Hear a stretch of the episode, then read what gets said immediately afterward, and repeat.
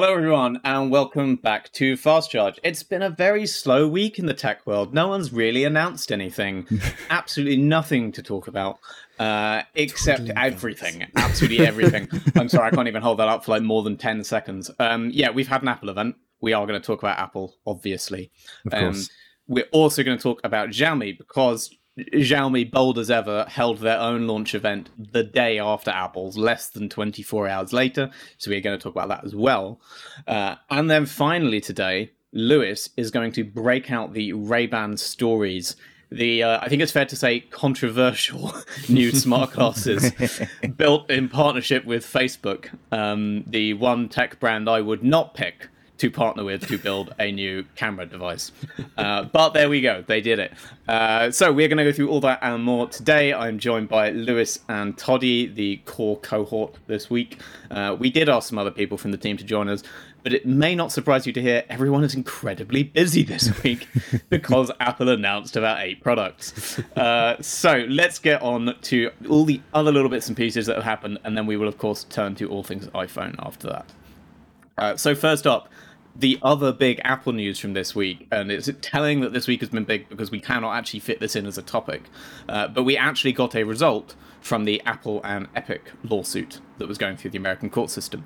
Uh, it's not quite clear who's won and who's lost, and I've actually read a lot of think pieces in either direction of people claiming that so and so has won or so and so has lost.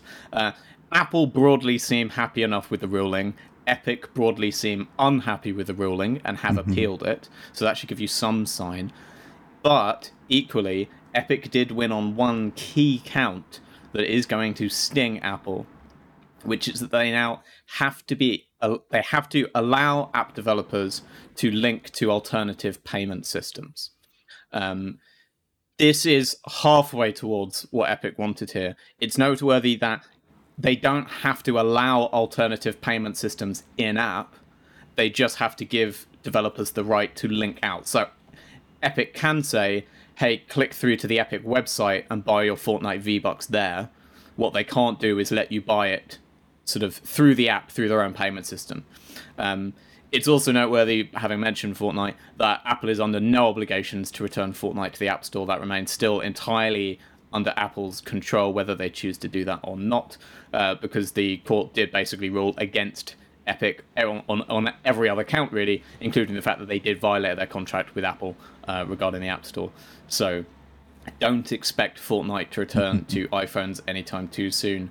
It kind of all depends on how prideful Apple is feeling. Like, they will make money if they let Fortnite back in the App Store, but they get to stick it to Epic by not letting Fortnite back in the App Store. And they'll still have uh, a lot of money. And they'll still have a lot of money from other people. um, my gut feeling is Fortnite is not returning to the App Store, uh, but we'll see. Maybe maybe it'll happen. Uh, moving on, another bit of gaming related news. Actually, the Switch supports Bluetooth headphones. I cannot believe this has happened. I cannot believe it has happened in just a small firmware update released with no fanfare, and I cannot believe that it happened in a small firmware update released with no fanfare almost four and a half years into the console's lifespan. I also can't believe that they did it now just after the announcement of the OLED model, because half the coverage around the OLED model, including from me, was people moaning that they still hadn't added in Bluetooth audio support when they had it going through their firmware process. if they just put that patch out beforehand, no one would have moaned about it in the OLED announcement. Do you think it's going to be on the box for the OLED model as like a feature? It's like Bluetooth. I, oh, I don't know. Maybe because it is now the OLED model is technically going to be the first Switch to launch with Bluetooth audio support. Yeah. Uh, it's it's absolutely ridiculous. I, I can only assume it was actually technically complex to pull off on some level. Sure. Uh, my understanding is that when you use Bluetooth audio, it limits how many controllers you can connect. Yep. Yeah. Because the Switch uses Bluetooth to pair it to pair the Joy-Con and, and other pads.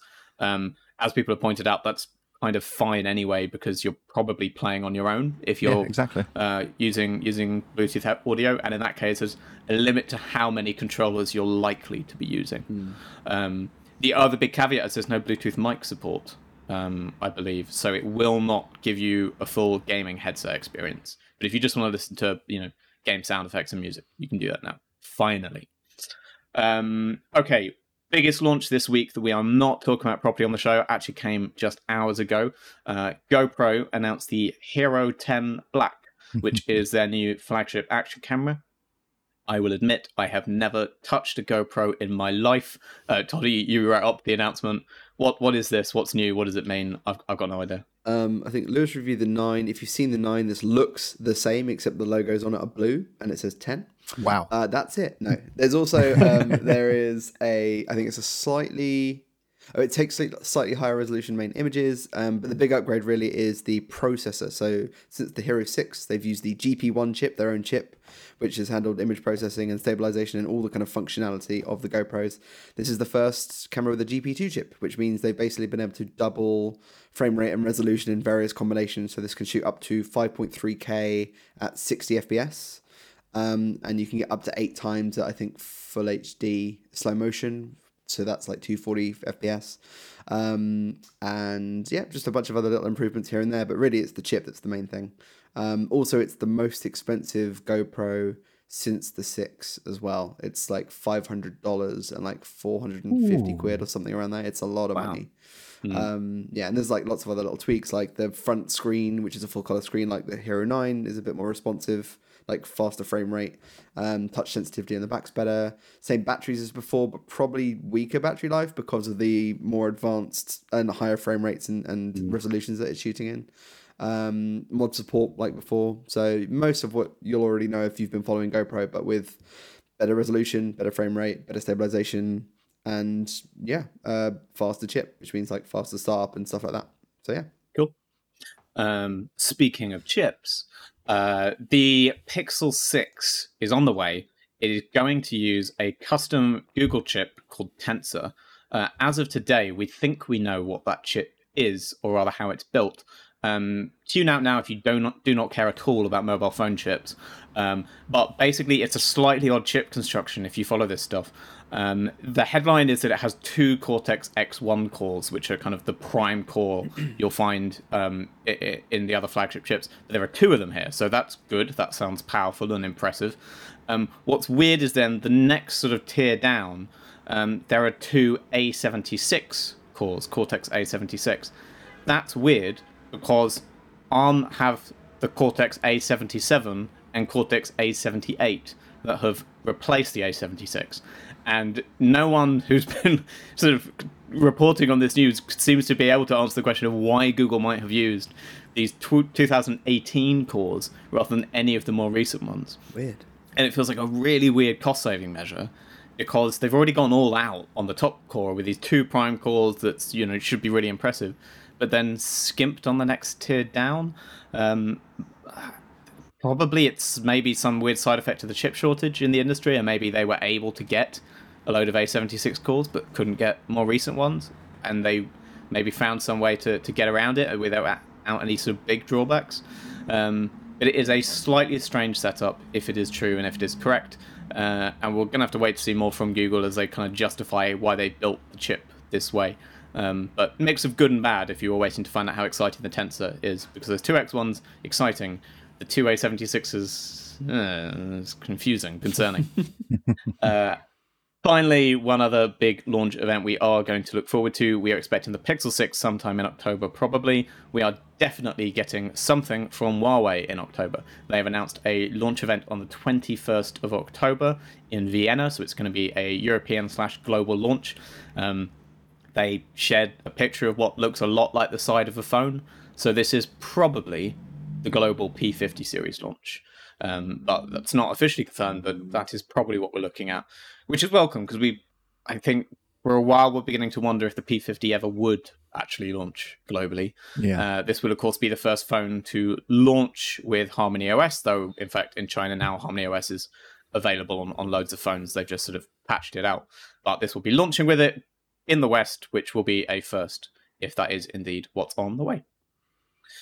Cool. Right. That's out of the way let's get on to Apple because there is a lot of Apple. Uh, we mentioned last week that Apple had its event that happened on Tuesday night if you're in the UK, Tuesday day in the US. Uh, as you would expect, we got the set of new iPhones, four new iPhone 13 models. We also got the new Apple Watch, the Series 7. And then we got some iPads. We got an update to the standard issue entry level 10.2 inch iPad. And we got a probably more exciting update to the iPad mini, which is now on its sixth gen, I believe. And that was a, you know, bigger changes to the iPad mini line that are pretty exciting. The iPad update was a little rote.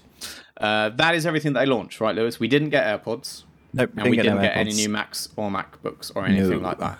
Uh, we got a few teaser trailers for some TV Plus shows, and uh, I don't know, their Fitness, Plus, Plus, is yeah. launching in a few more countries. Nothing, nothing thrilling there. I just enjoyed an edit someone did of just Tim Cook saying, you know, uh, instead of saying like whatever innovation is at the core of everything we do, it was Ted Lasso. Ted Lasso is at the core of everything we do here at Apple, and I was like, yeah, it seems about it really. The way you fair. Opened all your out. presentations recently. Uh, okay, I guess we might as well start with the iPhone because you know it's the iPhone. Uh, Yeah. So iPhone 13, four of them as you would expect. There's a mini, a regular, a Pro, and a Pro Max, same as there was with the 12 series. As we mentioned last week when we were deep diving on the iPhone 14 rumors, that lineup will probably change next year. So this might be the last iPhone mini. So if you're a mini fan, like this is the one to get on. Um, this is, I mean, the, the the sort of joke that's been going around since the launch is that these should have been called the iPhone 12s, right? Yeah, because Yeah. this feels like a one of those S years, a half step upgrade, some tweaks, some changes, a few upgrades here and there, but it doesn't feel like an exciting iPhone year, does it, Lewis? No. Um, there. I mean, there are some, you know, heavily requested features. I'd say the the 120 hertz refresh rate on the Pro models is, you know, exciting, but I don't think it's exciting enough to tempt iPhone 12 users to upgrade. Um, oh, go on, Tony. I just want to clarify: is it is it they're still OLEDs, right? So this is the first time you've had an OLED 120 hertz display on an Apple mobile device because Yeah. I think the iPads have only been LCD, right? Yeah, yeah. Oh, yeah. That's a good point, actually. Yeah. So this So is that's OLED. cool. as Yeah. well. Yeah, right. I hadn't thought about it. No, yeah. So yeah, I mean the displays are nice, and obviously uh, the, the other big thing with the display across the entire range is a slightly smaller Face ID notch. Um, I think it might be the first time it's been reduced since it was introduced in the iPhone 10. It is only a 20% reduction, so it's not a dramatic kind of shift. It, uh, you know, when they first showed it on screen at the event, I was like, "Is it is it any different?" um, I think it's kind of more the width than than the height of it. Uh, it's just a bit more. It, it Squeeze. When you see them side by side, you can tell. Yeah. Yeah. Looking at it on its own, you would just be. Uh, I'm sure that's No the size the notch always was. Yeah. weirdly, it gave me vibes of the Pixel 3 XL's notch, which was comical. Yeah, because yeah. of the proportions. So actually, weirdly, I think the old notch the width, even though it's a bigger notch and that in and of itself isn't great, it looks more elegant than this Yeah. narrower notch. I'm kind of with you actually. Yeah. I re- they just should have just waited until they could just get rid of it, like supposedly the iPhone 14 will. And it's uh, it's also worth noting while we're talking about the displays and stuff like that, that the uh, the 12, uh, the, sorry, the 13 and the 13 mini are pretty bright this time around. So they've got max brightness of 1200 nits in direct sunlight, which is Really good for any phone. Pretty like, good, yeah. Very, Yeah. very good. uh, in in fact the pros can't compete with that. The pros max out at 1000 nits, which is still good, Interesting. but not quite. I think it's something to do with the high refresh rate of the ProMotion tech. Must be. They can't quite Yeah. hit that 1200 nits. Um, y- we are, you're not getting the high refresh rate on the 13 and the 13 No, that's mini, the things which that- was yeah. kind of expected, but I think it is a fair complaint that it still feels a bit weird that Apple finally does 120 hertz and they can't even put it on the regular iPhone when I could find you a 200 pound, 200 dollars like Android phone with 120 hertz. Mm-hmm. I mean, admittedly problem- not 120 hertz OLED, but still. And so I think the main problem with that would they'd have the same problem as they had last year, where they'd be too similar if they all had the same display tech. Like that was the problem with the 12 and the 12 Pro is that they were basically identical, you know, bar a few changes like an extra camera and some, you know, the 4K 60 Dolby uh, Vision recording.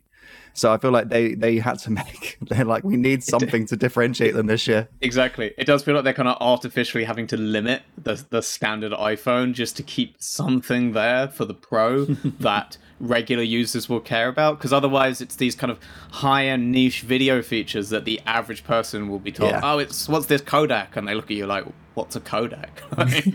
I don't care. but if you tell them the screen's smoother on the on the more expensive one, they'll go, "Oh, fine, right. You can have another two hundred bucks. I'll get that one." For, Yeah. You know. Yeah. I think that the the high refresh rate of the Pro models is the only thing that is kind of tempting me at the moment because I, I've used the iPad Pros for so long, and the ProMotion tech on the iPad is nice.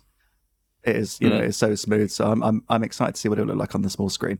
And obviously, I should, uh, while we're talking about the ProMotion tech, explain that. It, I mean, it's much like all the Androids that we review with high refresh rates. Uh, it's an adaptive refresh rate, so it can, uh, yeah, it can jump from anything between one and 120 hertz. Um, and Apple says that they've done a lot of software optimization, a lot of hardware optimization, because obviously they do it all in house themselves. They have greater Yep. control over everything. Um, Yep. so I'll be interested to see how that performs compared to Android alternatives because they say it's you don't notice it at all. You know, it's so instant depending on what you're doing on the screen. You should always feel like it's really responsive. So Yeah. let's see. And that's another one worth flagging that, like, you know, I made the joke about you can find cheap Android phones with the high refresh rate, and that is true. Um, but that truly dynamic refresh rate that can go anywhere between 1 and 120, yes, that exists on the Android side. But it's actually only on a few phones on the Android side, and it's only been around for a year or so. So for all the jokes about it's taken Apple years to do 120 hertz, actually, that, equally that thing about how when Apple finally does it, they do the best. We don't know yet if they've done it the best or not. But the version of this tech Apple is using, doing it on OLED and doing it LTPO, full full dynamic range, mm-hmm. that is only on five or six Android phones and only ones released in the last 12 months or so. So that side of it is still fairly cutting edge. Yeah. There wasn't an always on display though. That was kind of rumored to be hand in hand with that. Hmm. I cannot believe there's still still no always on display. Yeah, with a Especially one hertz refresh rate. that. Yeah. Yeah. I guess with iOS as it stands, it's already got very good race to wake and It does, yeah. Mm-hmm. wake word support and even just tap to check. Like it's better than any Android phone in terms of how 100%. seamless it feels to use. Yeah. So I know it's not like the answer to that like problem, but it's definitely like less of an issue than it would be on a bunch of Android phones. for sure. Mm. Right. So, uh, so Which is- anyway, Mm. I'll say moving Yeah. on from the display, there's there's an, another equally exciting um, improvement. So let's go. Let's go. Let's break this into the 13 and the 13 mini, and then we'll do the pros after because it does get very confusing jumping between them, especially with the camera stuff. So yeah, camera's a huge focus with the iPhones this year, as it always is recently. um, so we've got a, a new, upgraded, beautiful wide-angle lens on the 13 and the 13 mini. For me, the more exciting thing is that they have the um, the oh that sh- the sensor, Sensor shift. OIS OIS, uh, OIS that was exclusive to the very very expensive 12 Pro Max just last year. So the fact that that's now available in the entire range is exciting to me. Um, so that paired with a better, I think the aperture is f 1.6 this time around on the main lens. So that compare uh, that with the OIS should improve the nighttime shots, should improve low light photography as well. Um, and yeah, the ultra wide's had a little bit of the same. It's not quite as impressive. The uh, the f stop is at 2.4, so it is an improvement, a slight improvement, which should make ultra wide low light shots a little bit better, but not too exciting on that front. I think that the main focus here is on the the main camera, um, and specifically, more specifically, the cinematic video mode that they've introduced alongside with it. Um, I don't think we were too impressed internally. We were kind of talking about this as they announced it because they showed a clip and they were like, "Here's this amazing cinematic shot," and they were, we kind of looked at it and were like, "Well, looks all right." And they're like, "This was shot on an iPhone." Oh, that's why, because that's why it looks like that. Yeah. Yeah, the the, the rack focus thing is cool. Uh, Yeah. but like yeah, the results they showed, like they're going to be like, you know, this is Apple putting this demo This together, so it's going to be the best. best it'll Yeah. ever look. yeah, And it was fine. It was Yeah. cool. it's what I mean. It, But, it's, like- it's it's this, it's basically a portrait video mode that was teased or rumored before it came out because this is all software. It's the same bokeh effect that they have on portrait mode, um, which is why, which is pretty cool because it also means that you can edit the focus after cool. you've shot it. That yes. is cool. And that is good. so that that is I quite like. fun. Um, but yeah, so you're not you're not going to get the exact same kind of you know really crisp um, focusing that you're going to get with a DSLR, but it is fun. You know, it does allow people that are into video that don't have access to these high end cameras, you know, more to play with and get more creative with it.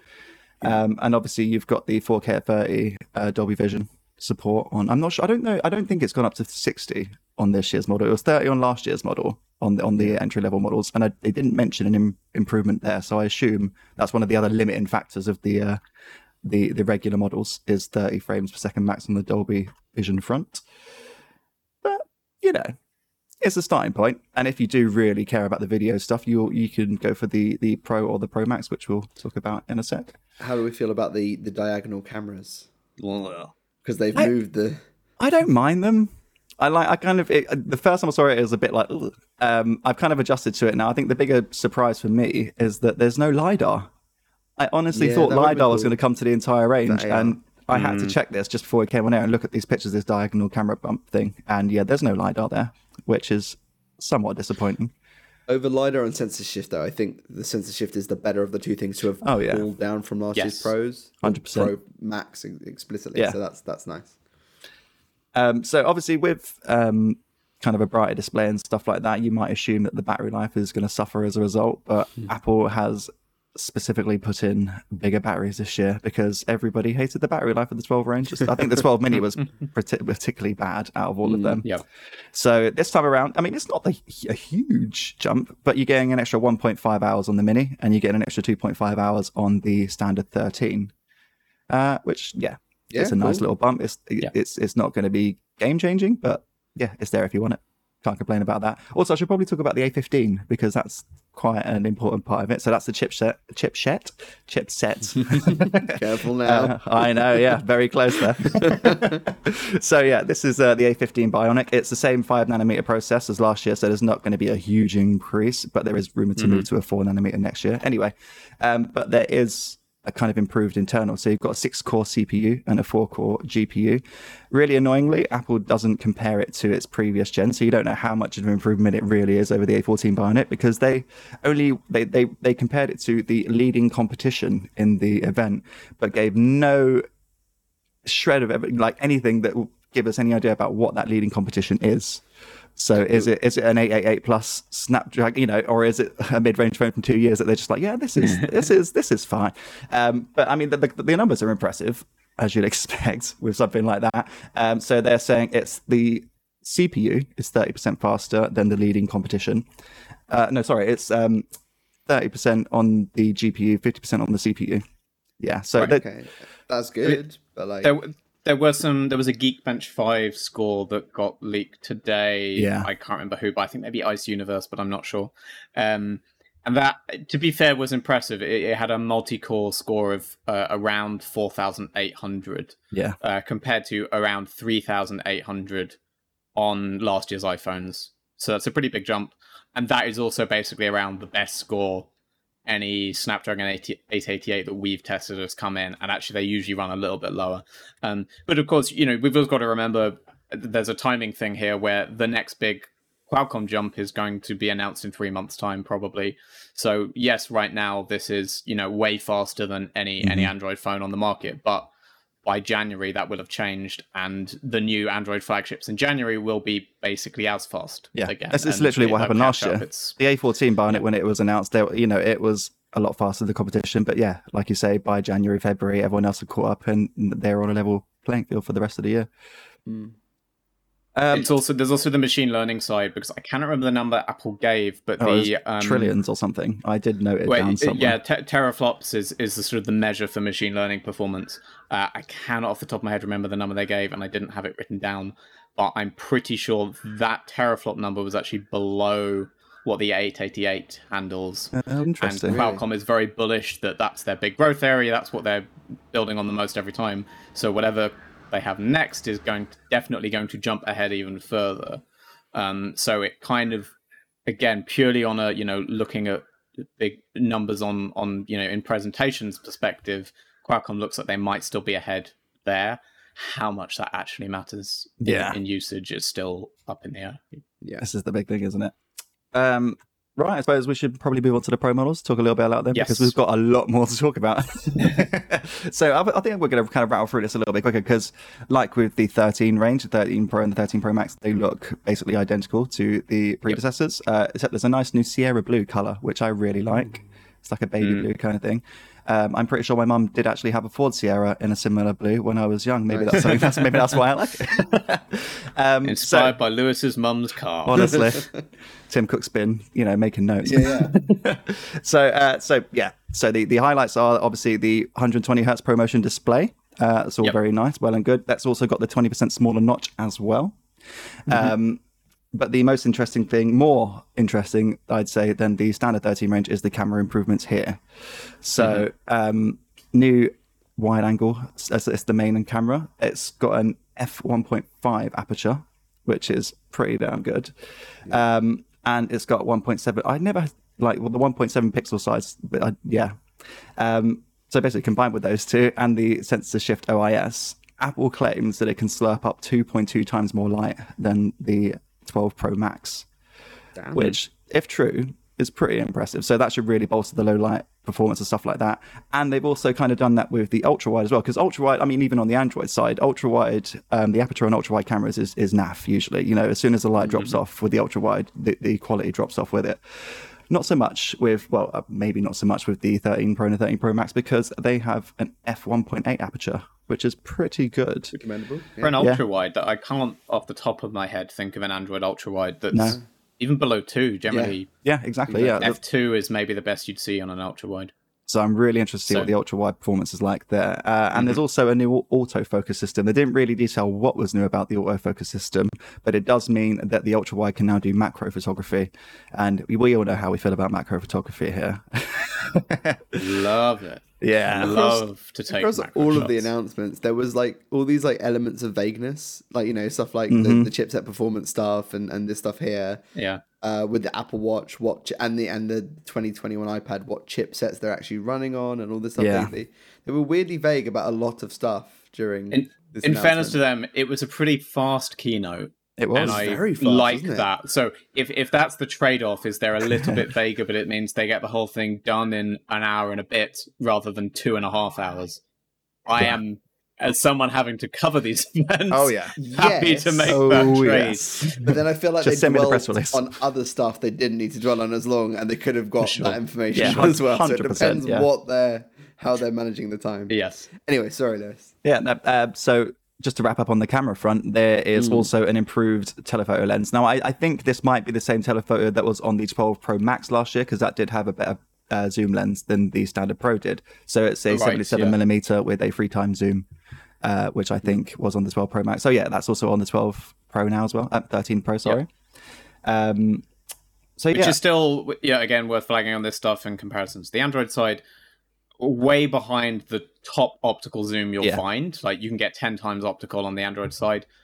Equally, as we always flag, it's very unclear how much zoom at that level matters, how Mm-hmm. many people really want it. And I know there are advocates of it out there. So, you know, if you are one, I'm, I don't want to throw you under the bus, and I'm good friends with people who love these zoom lenses.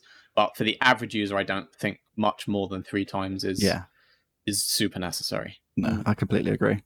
Um, so sticking with the camera stuff, let's move on to the video. It also, surprise, surprise, has the cinematic video mode that is on the iPhone 13. Imagine it didn't. That would be something. um, so yeah, it does everything. Basically, it does everything that it can on the 13. It does the kind of same um, rack focus. It it has intelligence to it apparently, so that the, the focus will shift automatically depending on where you look and and cues like that. I'll be really interested to see how that works in reality, uh, how frustrating that can be, but we'll see. Um, I think one of the, the the differentiators between that and the standard 13 range is that you can record in Apple ProRes video. Woo! So Hey, there's that codec I was telling you about. exciting. Tell Um, that to the man on the street. yeah, the no, yeah. I think Did you guys hear about the 128 gigabyte caveat? I was literally just about to say Yes, this. Yeah, right. yeah, it is yeah. not. what? It is not available on the base model. The 128 gig model, it, you can't get it. It has to be the 256, the 512, or the new one terabyte. Because If you want to Mm-hmm. shoot in 4K if you want to, yeah, 4K 30 frames ProRes, uh, you need Yeah. you need the storage because those files are pretty big. Do you think Um, So it's why? not clear actually if it's just the. It, it might be a space limitation, but actually, uh, someone has pointed out that smaller drives tend to have slower read-write speeds, uh, and that might actually be the limitation. Is that it just it might be that they're the 128 they use can't Just a little bit slower. reliably fast uh, enough keep up. It, it just might not have the write speeds fast enough for it. Mm. that makes Um, sense. either way, yeah, it's something people have to be aware of. I, I do wonder how many of the people buying these Pro phones. Well, I wonder how many people buying the Pro phone specifically because they care about shooting incredibly high quality video are going to buy the 128 model anyway. Yeah. Because that's basically the only reason to buy the high storage capacities is because you shoot high quality video a lot. There's no other real way you're going to fill up a terabyte of phone storage because that's an option now. You know, it, it's only going to be from shooting 4K video.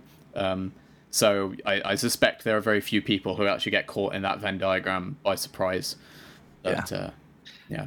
I mean, yeah, it's it's. I think it's just Apple flexing its muscles more than anything. It's not exactly something that people are going to use very often, but because they can say, "Look, we're the only ones that can do this," it's a reason oh, to totally. buy it. Yeah, yeah. It's part um, of what makes them pro and, and pushes. Yeah, you know, we, we joke about things like them showing off, you know, making films with iPhones and stuff mm-hmm. like that. But hey, films have been made on iPhones. Like, yeah. here's a thing that happens. Yeah, People yeah. do it. Um, and, and so I, there are users that will get the most of this stuff. And so I notice, um, obviously, it's with the uh, the Dolby Vision introduction of that last year. You can really notice the difference in the videos that you watch on an iPhone that are Dolby Vision uh, enabled. Mm, like right. they're much brighter and, and, crisper than, and it's even in, in apps like Instagram. You can always tell when you're watching a Dolby Vision HDR video. So even if yeah. people don't know what it means, I think they see the benefit of what it can be. Not so much with the with the ProRes because that is pushing things a little bit too far. Um, yeah, but certainly the Dolby Vision stuff is nice. Before we uh, wrap up on the iPhone, I do just want to issue one little correction uh, that came from our YouTube comments. Uh, X Techie has pointed out on the refresh rate stuff, the dynamic refresh rate, it actually only goes down to 10 hertz. Oh, so it's uh, 10 to 120 is the variable range. There are Android phones that will go all the way down to one. Um, OnePlus and Oppo both will go all the way down to one. So it's it is actually still technically not quite as dynamic Suck as the most dynamic Android devices. Um, though obviously there are debates to be had about the when they changed the frame rate, and that was part of what Apple, Apple yeah. was bullish about the way it's predicting what your fingers are going to do to change the refresh rate accordingly. Mm. No one on the Android side is making those those specific claims about how no. they adapt it. Um, before we move on to, to other devices, and then we'll go through those a bit more quickly than the iPhones. What do we what do we think of these? Now we've gone through all the specs, and with I think the reasonable caveat that every phone manufacturer has exciting years and slow years, yeah. and it is not unreasonable of Apple to have a slow year. They have always had slow iPhone years. It yeah. happened. Samsung has slow S series years as well. Some years they just say, eh, the camera's a bit better. There's more storage. We changed the chip. Like, get on with it. Buy the phones. Yeah. Um, they're not pitching this as an upgrade for iPhone 12 users. They're pitching it as an upgrade for iPhone 11 and older, in which case it still is. So that caveat in place. How do we feel about these?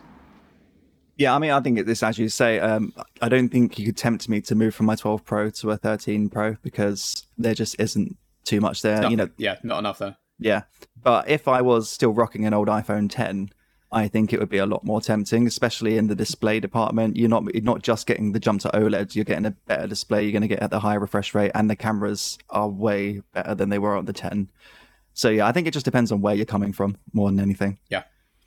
The the thing I've seen, uh, I am a, a cloud storage user first and foremost, so I don't mm. have this issue. But I've spoken to a few people who just store all their pictures on their phones, especially iPhone users as well. They seem to be much more kind of up for doing that. Um, Crazy. All the all the photos and videos they shoot, and so the one terabyte option on the Pros is that's the first time we've had a one terabyte iPhone, I think, and that I think is maybe going to be a big win for Pro, like potential like Pro customers. Um, yeah. So yeah, I it's not something I would buy, but I could totally see that specific SKU. Obviously, it's very expensive, but that SKU might do particularly well more so than mm. maybe max capacity versions of previous generation iPhones because it is that magic number. Yeah. Um, and that's just so much space in a phone, just insane. um, I do think between yeah. between that and the refresh rate, they yeah. have, in fairness to them, solved the problem Lewis pointed out from last year. That last year there felt like very little reason to buy a Pro model unless you wanted to buy the Pro Max because you liked the bigger display, and yeah. you know that was a legit reason. But the regular Pro had almost nothing going for it this year that does it does feel like it makes sense. For me personally the 120 hertz would be the thing that if i was looking at iphone 13 or iphone 13 pro mm-hmm. i would urge most people to spend the extra 100 get the pro for that refresh rate. Yep. I do have to say i kind of feel like that's less because of a strength of the pro and more because of a failing of the base model because i do think it's embarrassing that years into this tech existing you still cannot get 120 hertz refresh rate on the like standard flagship. The standard one should have gone for it 90. just should. They should have done 90. Or, or 90, yeah. yeah. Do the half 90. step and, and at nice. least get something. Yeah. Because 90, honestly, is, is more than enough oh, yeah, um, yeah, for most people. You know, that's that's where you see the big difference. Mm-hmm. Um, I do think it's a big ding because it is just it's proliferated so fast on the Android side, and it is pure Apple stubbornness that they are uh, are not introducing it across Classic. the iPhone range. Uh, but equally, if they had put on everything, I'd be sitting here saying, "Well, the pros look rubbish. There's no reason to buy them this Yeah, year." there we exactly. go. so you know, I get it, but it's still very frustrating, and, and it is one of those big points where I will keep pointing and saying, "Buy an Android." the failings of the Pro, tw- the 12 Pro, feel very much like that was Apple intentionally keeping stuff aside for this year. Like they knew they Yeah. was going to get flack for not having X, Y, and Z, but they Yeah. also Yeah. were like, well, we've already planned that out intentionally because otherwise, what are we going to upgrade? Wait till Like, next Yeah. year, guys. Uh-huh. Uh, okay, let's move on from iPhones because we actually, uh, you know, have so much more Apple stuff to talk about before we even get onto the other topics for today. Uh, so, very quickly, regular iPad. There is a new version of the regular iPad. Please do not get excited. Um, not a lot has changed. Um, I can. In fact, I think there are exactly four changes to this product. um, first, the chip has gone from an A12 Bionic to an A13 Bionic Nice. cool. It's still an older chip now, but great. It's a cheap iPad. Makes Yeah. sense. Yeah. It'll be faster. It'll be better. Love it. Uh, storage at the base level has doubled. Now 64 gig base storage, So which good. is very welcome because 32 Oh, yeah. just frankly not 32 enough. was just insane. In this day and age. In this day and age, that's true. Um, third change, front-facing camera. It's now 12 megapixel. It's ultra wide, and it has a center stage tech, so it will that's cool. you know, follow you around the room and all, and all of that. And then finally, the display, which is exactly the same display, but there's now a light sensor next to the display, Whoa. which means it has True Tone support. hey. Um, so same panel, same size. Everything else about the iPad is the same, Ex- exactly the same size. All the rumors about bezels changing, about taking the iPad Air form factor, about bigger display, all that turned out to be bogus. It is the same iPad. It's a little faster. It will be slightly better for video calls, which is obviously a big push this year. Yeah, For the money, it's a really good tablet though. Oh, yeah, 100%. absolutely, Really I- good. I, the the base iPad has always been a phenomenal part of Apple's lineup, essentially. And last year, the big ding against it was that entry level storage was just, Yeah. uh, you know, bo- borderline offensive. Yeah. And just by solving that, it's suddenly like, yeah, fine. That's it's very for the price.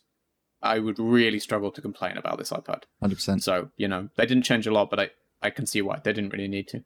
Yeah. Um, bigger changes in the iPad Mini. Um, the Ooh, well, we were calling it the iPad Mini Six, but that's not actually the official name, is it? It's just Yeah. iPad Mini. Yeah. Um, Sixth gen. sixth gen, but yeah, We um, all really liked this one. The vibe I got from our initial like gut reactions, everyone was like, "Oh yeah, that's pretty. That's pretty good." Yeah.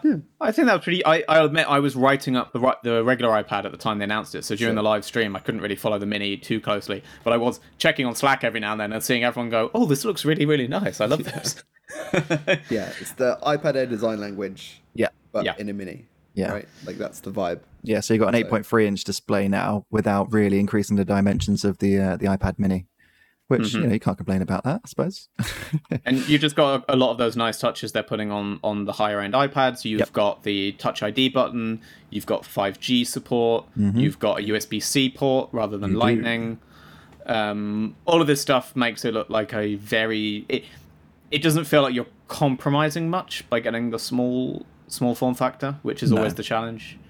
Yeah, Um, it's, it's it's got the same processor as the uh, the iPad Air, and it's basically identical to the iPad Air, just a bit smaller. So if you like the look of the iPad Air, but you want something a little bit more portable, that is and with it. 5G, which Yeah. I, Yes. the Air Yeah. does not have 5G. No, So it's just the Mini and the Pros, the most recent Pros that have 5G. yeah, Um, there is an iPad yeah, Air a- refresh schedule for next year, but Yes, and I'm sure that will get 5G, and then either next year or the year after, regular iPad will get 5G, and it'll all happen. But um, oh yeah, yeah, honestly, especially for this, it just makes sense. Dinky little portable iPad um, with with with 5G connectivity with the USB C port, so it's just a bit easier in terms of everything you've got to carry around with you. You're not carrying separate chargers again, unless you are an iPhone user, in which case you are still now carrying an extra charger. I was charger. about to say it was a really weird flex because they were like, "We've moved to USB C. It's 30, 30 times faster than it's pre like, than the old technology." I'm like, "So the technology that you still use on your, your iPhones, technology, yeah, yeah, that's in the iPad that you just announced before this one, and is definitely going to be in the high-end thousand dollar phone you're announcing in a few minutes. Yeah. It makes me wonder how much redesigning they're doing of the like the motherboard, like inside the iPad, the base iPad. Like if they just Yeah. try and touch as little as possible,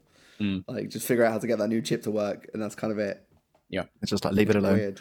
Yeah. No R and D cost there. The only downside to the iPad Mini, I guess, is Mm-hmm. understandably it's a decent chunk more expensive than it used to be. It's gone up by I think eighty pounds or hundred dollars. Hmm. Um, so it's now four seven nine pounds, four nine nine dollars, which I don't think is unreasonable for what it is. No. But it does just slightly change the lineup a bit, and it suddenly stops feeling quite so. I don't know. It's it's not an affordable option in the same way it used to feel like. Yeah, for sure. Yeah, it, it becomes it. Yeah, it basically it was the step between the iPad Air and the entry level iPad before uh, for a lot of people. You know, I think it costs just yeah slightly more than the entry level one, um, but with a smaller form factor. And I think there is this. It's the same with the, the iPhone 13 Mini. I think people just associate smaller form factor with less power and less capability. Yes. So I think that then becomes very hard to justify like a price increase like that. Um, I mean, you could see it coming. Yeah, it you know, as you said, it's literally the same thing it did with the iPad Air last year. The iPad Air increased uh, by around the same amount. Um, Yeah. And I think Apple thinks that people are willing to pay that extra because they like the new design language, they like the Touch ID uh, in the power button and, and things like that. Um, I mean, I like it. I think if Yeah. I was going to get an iPad right now, I'd probably get the iPad Mini. I think people will buy it, and and you know the thing is we we'll talk about this a bit when we get to Xiaomi actually, but um, you know it is still the case that fundamentally they have no meaningful tablet competition. No. Um, if you want a tablet about that size, you've got to buy an iPad Mini. So you will you will pay whatever Apple asks you to pay Exactly, if you can afford to, because that's the only option. I think I was Uh, trying to find competitors to mention in the piece on that's like just based on size, and I think there was like the Amazon, the eight-inch Amazon Yes, tab, yeah, which is like honestly. super budget, super think basic. Performance. There was a Huawei Mate phone that was around about eight inches a few Sure, years ago. yeah, yeah. Yes, yeah, There's yeah. massive ones that came out. I don't know what they were yeah, thinking. like a couple of like basic Samsung tablets, like from like a year or two ago, were the only ones that are around eight inches, and otherwise Yeah. there was just nothing really. So yeah, again, unopposed Apple in the tablet Yeah. space, pretty much. Uh, and then the final Apple launch of the night, I think plausibly the least exciting, even after those iPhones, um, is the Apple Watch Series 7. Yeah. Which, again, a bit of the launch I didn't follow closely, but I haven't seen a single person excited about this update. Did you look at the Series Six and go, it's just a little bit too bulbous? 'Cause That's basically all they did was they made it a Yeah. bit flatter, a bit rounder. The cover glass is like the the screen under the glass is a bit bigger, like goes further to the edges. There's thinner bezels. Yeah. Um, Hon- the- hon- honestly, the most exciting, the most the most exciting bit of the Apple Watch launch, I think, is not what it is, but what it isn't, which is just it's nothing like what any of the leakers said it was going to be, uh, and all the expectations the tech community had about what was coming turned out to be completely wrong. Yeah. And that doesn't happen very often. You know, there are there are incorrect predictions from time to time, but for multiple course, yeah. leakers across multiple months to be like, this is what's happening. You know, as it was as soon as like I think it was last week or the week before, like Ming Chi Kuo was like, Yep, it's gonna be the biggest redesign that we've ever seen on the Apple Watch. So I, I really want to know what went on there because people are saying now that there was last minute manufacturing issues and they had to change Yep. the design last minute, which is why it doesn't have a release date yet because they haven't been able to hit the production like they should have done in late August. Uh, yes, so this that is the only one now that's just coming later this year, Fall. basically. Right? it's just it's just sometime in autumn. They don't know when. Yeah. Um, and there isn't even pricing for most of them online yet. There's very few details about anything apart from the entry level aluminium uh, body models, which Oh, really? yeah, I I think this is really that. telling. Yeah, it's really telling. I think I think like uh, people are now suggesting that they they change their minds. Not so not maybe you know last week, but at some point in the last month or two, I think they've been like, no, we can't. We're not going to make this work. We need to Yeah. switch to something else. Yeah, Um, probably what everything that got leaked, which was essentially a redesign along the lines of the recent iPhone change, kind of Yep. flat sides, more corners, less rounded, all of that. I guess that's the Series Eight now. You know, Yeah, it probably was meant to be the Series Seven, Yeah. and presumably we will see it a year from now. But um, yeah, this this does not feel like an exciting Apple Watch update. And again, you've got to be forgiving of slow years because they're going to happen. But Oh, yeah. um, It's still going to Yeah, be the best, you know, one of the best smartwatches that you can get, you know, when it Yes, is released. true. So yeah. You can't. Faster charging. You can type on a full size keyboard now, or swipe type, I guess, on a full Yeah. size keyboard. Yeah, yeah. which I've seen a little bit of controversy over because there's a um a, a guy who had invented a Mhm. keyboard app for the Apple Watch um that he claims has been ripped off here Yep. uh, called Flick Type. I want Yeah. to say. um, and he was already in a lawsuit with Apple over Mhm. this. He has already sued them before this. Um, because they basically jerked him around over listing in the App Store. And then at one point, they basically just delisted it from the App Store and said, no, you can't make an Apple Watch keyboard. We don't allow them. Wow. He sued them, basically saying, you do. Here are like five other Apple Watch keyboards that are in the App Store. But the only reason you've said I can't sell mine is because it's an Apple Watch keyboard. And then lo and behold, they have announced a keyboard redesign that is very similar to the way his keyboard worked. Yeah. Um, so I'll admit I haven't looked at it closely enough to assess it myself on on, on how, how justifiable his uh, his unhappiness is. But there may be some more legal wranglings for Apple ahead over that. It's not really good with their anti-competition stuff, is it? it's not a good. No, look. oh, and the other the other wrinkle to this is that he had been in talks with Apple about them buying his his company and his Oh. software, uh, and then that fell through, and then now they've released their own version, which is on the Okay, surface yeah, no, that pretty close. That doesn't sound good. it doesn't look good for Apple, but um, we'll we'll see. Uh, so yeah, I think we have to say that was a flat Apple launch. I think the Mini Six has excited a lot of people. Yep. Um, uh, yeah, I don't. I don't think anything else has. Uh, it is a weird Apple event where the most exciting thing is the is the iPad Mini. Um, Yeah. But you know they've done good stuff with the iPad Mini, and even there, the funny thing is, even though, as Lewis said, what they've done is all that stuff what they did to the Air last year. Now we've done that to another tablet. It's not like there's anything brand new No. in the Mini. They've just, you know, Treated taken the what same they did before and made it smaller. And Yeah. great, cool, that makes sense. But it, there's there was no nothing this week that made us go, oh my god, Apple's done this thing. No one else has done that. Um, you know, I don't think they've had that for quite a while. You know, I remember back in the day, every, you know, every couple of years it would be like, wow, how have they done? You know, with, with the introduction of Face ID, like people are like, okay, this is actually pretty impressive. But I, I don't think they've had a Face ID moment since then. Nothing is groundbreaking or exciting in that way. I don't think. it definitely puts the pressure on them for next year, of course, because if if you're gonna have a slow year, you've got to follow it up with a fast year. You know, the the iPhone 14 and the Apple Watch 8 and everything, they do need to be exciting because I think people are going to be unhappy, and, and and all the leaks point to saying that will be the case, but you know, we'll see. Uh, in the meantime, we're also expecting another Mac event because there were no Macs, and for a long time we've been expecting, at the very least, some new MacBook Pros with the M1X chip, probably, uh, and AirPods 3 because uh, they were also that was the big one we were really confident Oh, yeah. was going to get Yeah. announced this week, and just wasn't, and we were a bit everyone was a bit surprised there were no AirPods. So expect another Apple event in uh, in the next few weeks, probably sometime in October. That will be mostly Mac based, and they'll hype up their own silicon again, and I'm sure bring some devs on to talk about how great Apple is and how how fast the Macs are. Are you writing this event? I say cynically, but they are they are very good. I mean, to be fair, I, I can't really come I can't criticize them too much on that. The Apple Silicon has It been is, yeah. impressive. I say as someone who was very skeptical going into it, but you know, they proved me wrong. Uh, let's turn to Xiaomi, and I think we're going to end up touching back on a few of the Apple bits through this. But uh, yeah, Xiaomi also held a launch event this week, which I would love to have been in the room where someone decided to hold a launch event the day after Apple, or at least plausibly around the time they expected Apple to hold their launch event. Because I don't really know what they were going for here. It cannot have helped them in terms of getting coverage and getting No. attention. But they did. Uh, they uh, announced a few things. The headline was the Xiaomi 11T and 11T Pro phones. Uh, we also got the, let me get this right, Xiaomi 11 Lite 5G NE Oh. yes. Correct. which is not an 11. I, I do want to talk about this because we moan about phone names a lot. This is one of the worst in living So they memory. ditched the Mi and then just made it more complicated at the other end. Yes, Yeah. yeah. They trimmed the Mi out. Great. Two letters gone. Love it. More efficient. But it's confusing because it's an 11, not an 11T, even though they launched it alongside the 11Ts. Why not launch this as the 11T Lite? I thought it was the 11T Lite. I started writing an article about the 11T Lite. And then I just spotted in the press release, wait, there's no T there.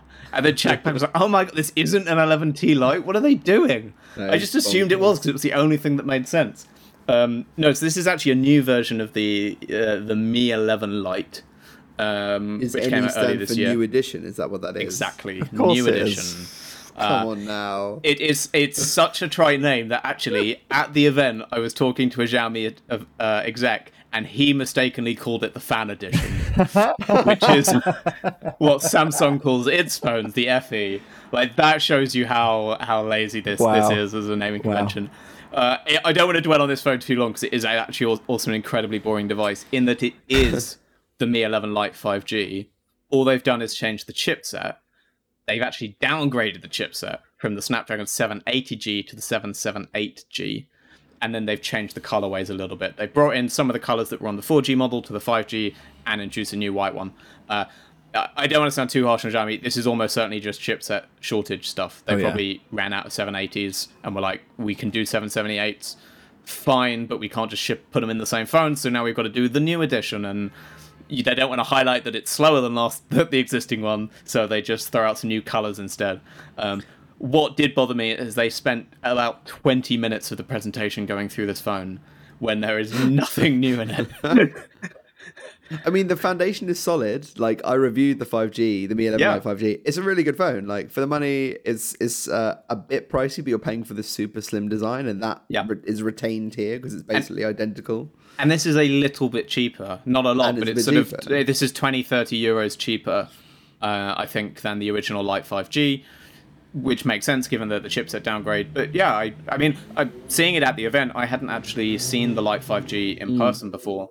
It's lovely, hardware wise. The design is really lovely. It's still really, really thin, 6.8 millimeters, really lightweight. It's like 150 something grams. Um, I like the colors. I like the matte finish. It, it's a lovely, like, budget to mid range phone. I don't think there's a yellow version this time, whereas the first 5G came with yellow, which was like their signature key color, and that kind of Yeah, because it looked really nice in yellow. I think it's now white, black, blue, and pink. Yeah, that sounds right. Um, Not as cool. That's what I remember. The blue's quite nice, but it's a pretty standard blue. There's a lot of them. Um, I'm sure the pink will be popular. I've already seen some people who are, who are big fans of the pink, and we got a pink iPhone as well this Yeah. week. So um, the pink thing. phones are in, uh, which is a shame only because it probably means purple phones are out, and I'm deeply sad about that because I love my purple phones. But that was a spring color for the iPhone, wasn't it? It came did, yeah. Yes, the 12 I'm series, so hoping- they I'm might still that bust out might a still purple get a one purple- a for the purple 13. 13s later in the year in 2022. Yeah. So anyway, the, the main phones with the the 11T and the 11T Pro, these are funny ones because they're the T series is kind of like these cheaper remixes of the existing flagships. So even the 11T Pro is actually cheaper than the standard Mi 11 Oh, Right. even though it's got Pro in the name. Like it's still a, a less flagshipy phone than, than the Mi 11 is. So bear that in mind, kind of um, going through it. It definitely feels that way. Seeing them in person, they are thicker, bulkier, heavier devices than the Mi 11. I had my Mi 11 with me to compare and kind of hold them side by side. It was like, okay, the Mi 11 feels way more premium. It feels way more polished. Um, it feels like a flagship. These feel like at best mid-range devices. I honestly, I didn't love the look or feel of these. They felt kind of budget to me.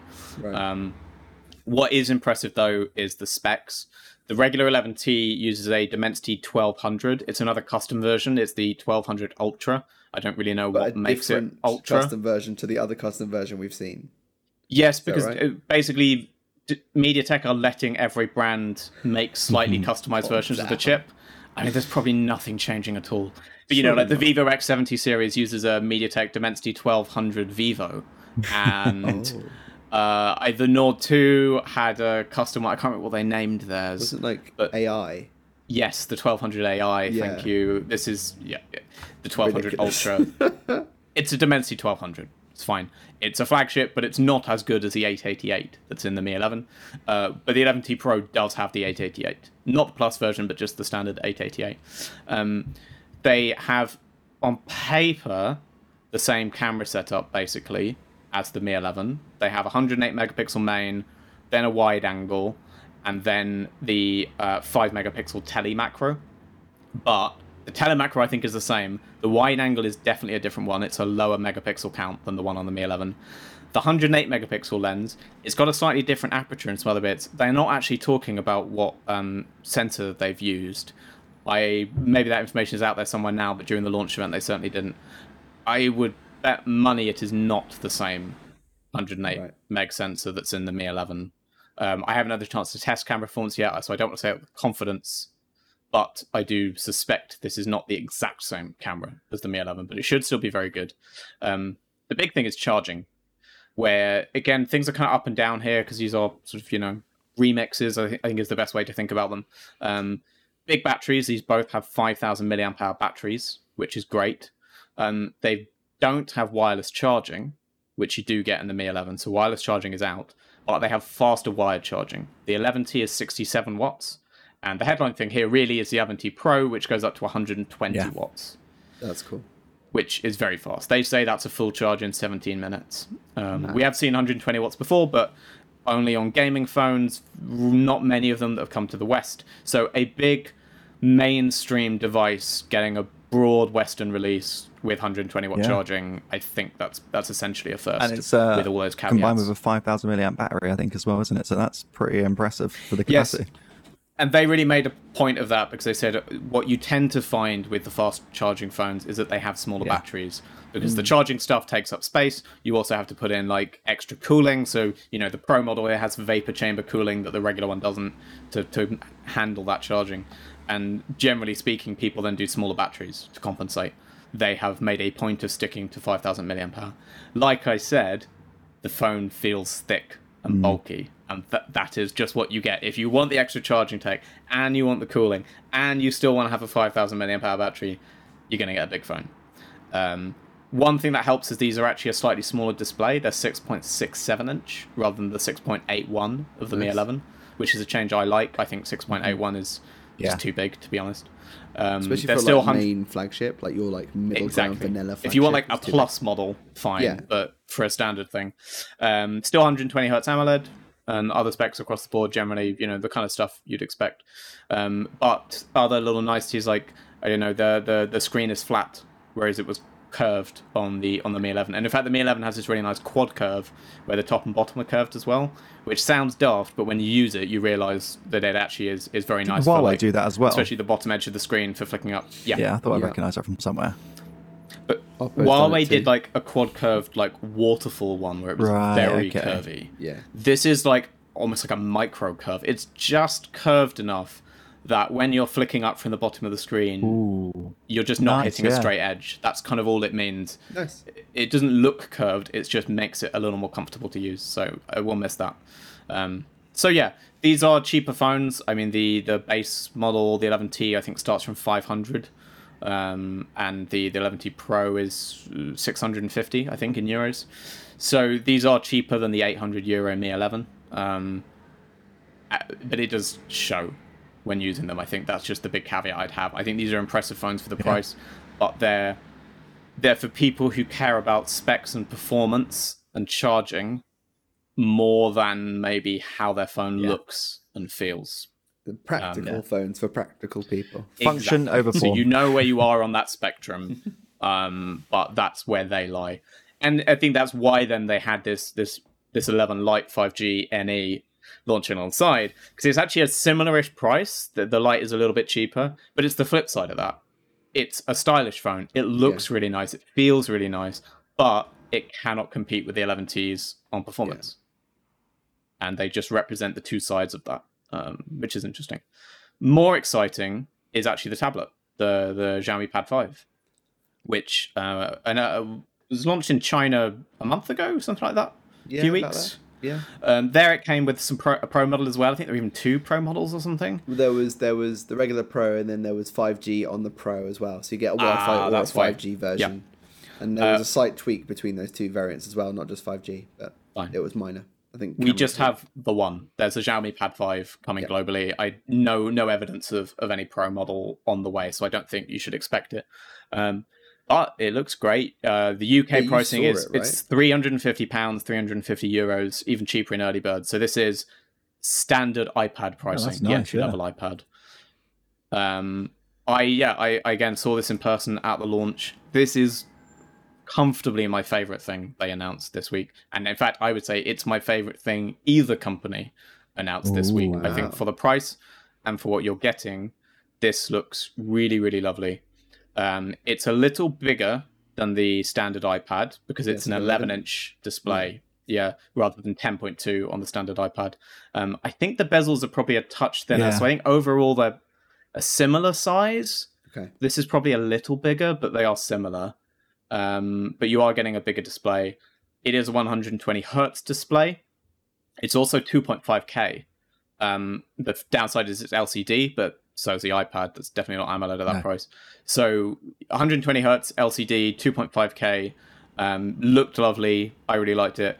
Um, they have got the you know it, they got the Apple redesign early on on the Xiaomi Pad Yeah, they 5. did, It's yeah. got those those straight edges Yeah. uh, uh, and you know there, there's sort of uh, straight straight lines and angles all around yeah uh, but it's lovely and it, it, it actually the design language of it is very similar to the Mi 11 Lite it feels a lot like that Right. straight edged but um, still slim it's actually it's 6.85 millimeters so it is 0.04 millimeters thicker than the uh, the phone but still, you know, incredibly thin, 511 grams. Again, a little bit heavier than the standard iPad, but in the same ballpark. Um, Snapdragon 860, so that's you know, older flagship essentially. It's you know one of the ones that Qualcomm re-released, so it's a little bit funny, but uh, it still should be very fast. Do that. They don't go for the latest and greatest Qualcomm chip when they're putting them in, with the exception of Samsung. Um, and this one, you know, they're not bothering with a 5G model or anything like that for this, so it makes sense that they wouldn't spring for for a later one that would that would bring in that networking support. Uh, 33 watt fast charging, big battery. Um, yeah, I'm generally just support. Yes, there is a stylus. Uh, I do not know the pricing on the stylus. They didn't tell Hmm. me how much it was going to cost, and it, I don't think it's going to be bundled in. Um, but yes, there is a, a Xiaomi Smart Pen stylus that will that will be available. Um, and yeah, just I I picked this up and I thought this is a lovely tablet. And if you told me it was 100, 200 pounds more than it was, I would have believed you. Wow, that's Um, promising. so for for the price, I you know this is that rare thing where I'd look at it and say, yeah, if you were at that price, I would urge people to at least look Mhm. at this over the base iPad. And it's been a long time since I could say that of any Android Yeah. tablet that it's a meaningful rival to the entry level iPad, which otherwise just dominates that space. Um, the big caveat, obviously, is Android. I was about, I was about to say this. Android is still kind of rubbish on tablets. Um, this is running MIUI, Xiaomi software. I've never loved MIUI on phones. I've definitely talked about this on the pod before. They, they have a MIUI, you know, a tablet optimized version. I didn't get enough time to play around with it to get a sense of whether they've done enough to kind of compensate for, for Android's own deficiencies in the tablet space. Uh, my my hesitant prediction is that iPad OS will still be the better Yeah. software, and that will be the weak spot Yeah. here. But Uh, All I know from what I saw from the Chinese launch is that MIUI for Pad, as they're calling it, uh, the multitasking interface looks like it was a it's like a dead ringer for how iPad OS has done it. Like yeah, they definitely copied someone's homework there without a well, question. and, and that's what we saw on um, the Harmony OS when you know Sure. the, the Mate pads this year. I really liked using those Mate pads because of soft, you know, the obvious software problems aside, I actually felt like Huawei had done a very good job of figuring out how to optimize Android slash Harmony for a tablet. Um, but it was because they took a lot of cues from what Apple was doing in iPad OS. You could, you know, to be blunt, but the results were, were great. I obviously other problems with that software that are out of Huawei's control, but the actual way they built it for a tablet, I used it was like, oh, this is great. This is what I want a, a, a tablet, a tablet to be like. Um, I'm hoping that will be the experience here as well. I just need more time to play around with one and uh, and try the stylus out. They didn't have any any styli for me to have a go on. They also don't look like they brought the keyboard over from China because there's a keyboard cover in China you can get which fits on all three versions of the Yeah. Chinese one because they're the same size, which Yes. doesn't appear to have been mentioned at this global launch. I don't remember seeing any mention of the keyboard cover in, in And- anything in any of the imagery. And there's no green option. There was a green tablet in China. I think No. green has significance in China, but here it's just black and white options or like silver. Black and white, I think. That's a shame because that green one looks so like nice. backed? It looks So really good. nice. Yeah. Uh, is it, it? What's the back material? Is it uh, plastic, glass, or metal? Could you tell, or is it like I- uh, polycarbonate or something? I'm not actually sure, and I'm hesitant to, to guess because I'm Fine. sure I will guess wrong. I will say it felt it. I don't think it was plastic, and if it was plastic, it was plastic that felt very premium. You know, you definitely picked it up and thought, oh yeah, this feels slick. Um, yeah. In contrast, actually, to the 11T, which I picked up, and I'm not sure Mm. if that's pla- plastic or glass, but it felt like plastic. Right. Right. Um, that felt, you know, kind of cheap. Whereas this, you picked up and felt like, ooh, fancy. so I a like- compelling Android tablet from a surprising place. Yeah, absolutely. I mean, you know, if you put this up against the base iPad, on a hardware perspective, this will beat it spec for spec, fundamentally, sometimes quite significantly. Um, that has, you know, I, hardly a first for an Android and an, an Apple product side by side to, you know, for the Android to win on hardware at the same price point. But for it to happen in the tablet space, it's cool. And and we're we've spoken before. Tablets seem to be coming back. Realme has the Realme Pad. There's rumors that Nokia and Oppo have tablets on the way. Um, obviously, Huawei's still making them. Samsung's still making them. Uh, I think it looks like Honor might be doing its first post Huawei tablets as well. So it does feel like tablets are a thing again. And if this is what we can expect from an Android tablet going forward, I'm very happy. For sure. So that's kind of why I'm excited about this launch, I think, because in and of itself, I kind of want one of these, but also it just bodes well for what what we have to look forward to. Yeah, right? hundred percent. Yeah. So just looking at the chat quickly, um, Alex has asked, "What does the T mean? What does the T stand for in these phones and stuff like that?" Because OnePlus does it as well. Um, so what is the T? Yep. Spill No the idea. T. Come on, Don. No one ever, no one ever says.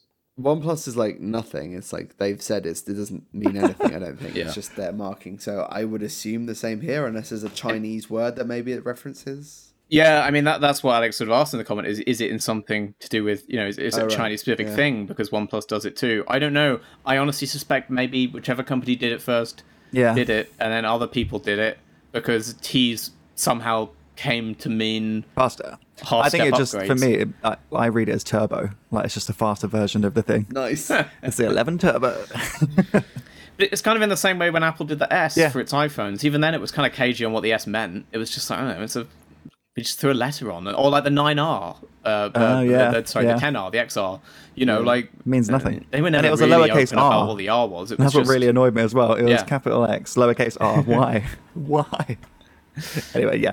But it's just something to mark. It's the same as that one, but it's not the Yeah. same as that one. I, mean, I wonder whether it was just the Apple was already using S and what comes after S. yeah, honestly, Maybe it's that, That's as likely a reason as anything else.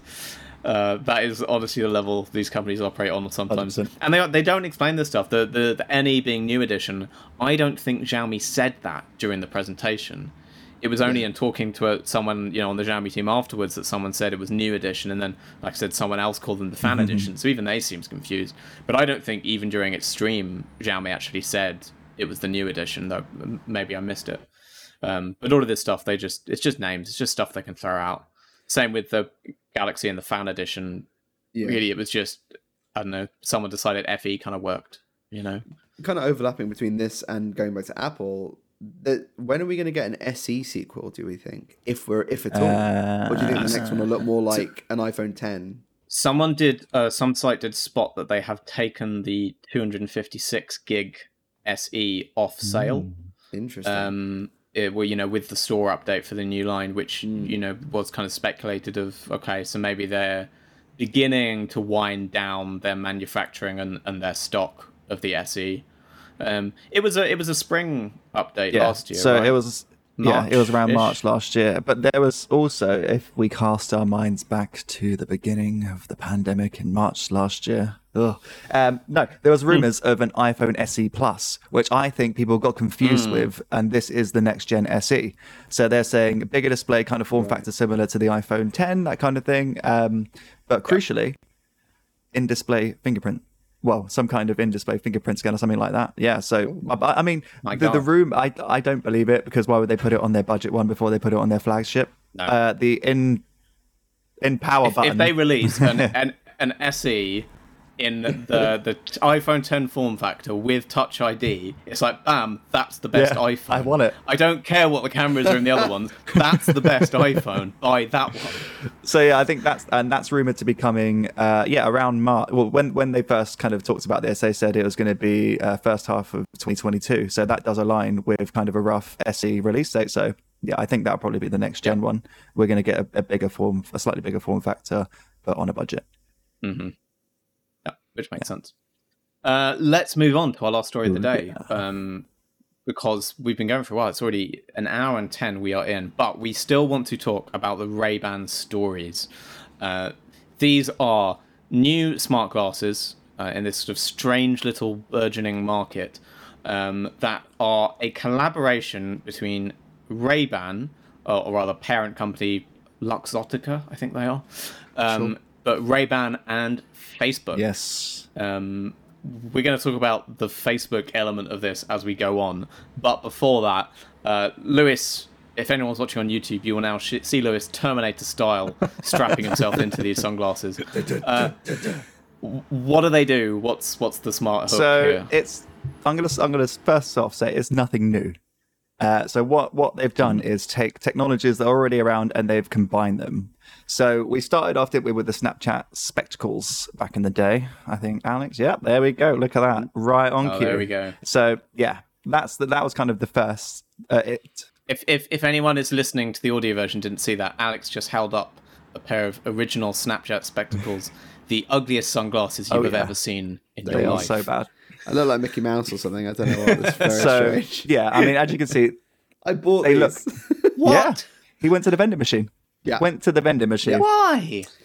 I'm excited. To be fair, I went to the vending machine also. So yes, thank you, Lewis. Yes, and that's Who why he's are now you testing the people? Wayfarers. this is why I'm the guy that I am now. Um, yeah, I mean, at least out the gate, this shows that the design aspect has Yeah. come a long way. And also, when you get a company that's known for designing sunglasses rather than a company that's a tech company first and foremost, Yeah. the because results the, even the more themselves. updated I mean, spec- these basically look like Ray-Ban yeah, this is the thing. They've right? got. Yeah. Let me just pop these off real quick. So yeah, these are the way the, these are the Wayfarer design. You got you've got the little Ray Ban kind of marking on the screen on the uh, lenses there. Yeah, uh, you've got the signature on the sides as well. So yeah, you know, by all intents and purposes, these are Ray Bans. They're just got thicker arms than what you usual, what you what you're used Yeah, to. they're a bit chunkier. But when you, when they've got them on, you don't other styles as well, yeah, right? there's uh, a few. I think there's four styles overall. There's Meteor, um, and I can't remember the rest. But yeah, they all look they all look vaguely similar. Meteor, Meteor and, and others. Uh, one of one of them slightly more circular. Yeah. Um, so you've got four designs to choose from, multiple colors. It is obviously a fashion focused smart spec experience. Um, I think yeah, like I was saying, when I've got them on, they feel like regular sunglasses. Like I don't have the extra added weight or anything like that. I don't feel um, uncomfortable in any way, which I was kind of worried about beforehand. So what these are, they've got dual five megapixel cameras on both sides, and this is kind of one of the issues, is because you can't really see them.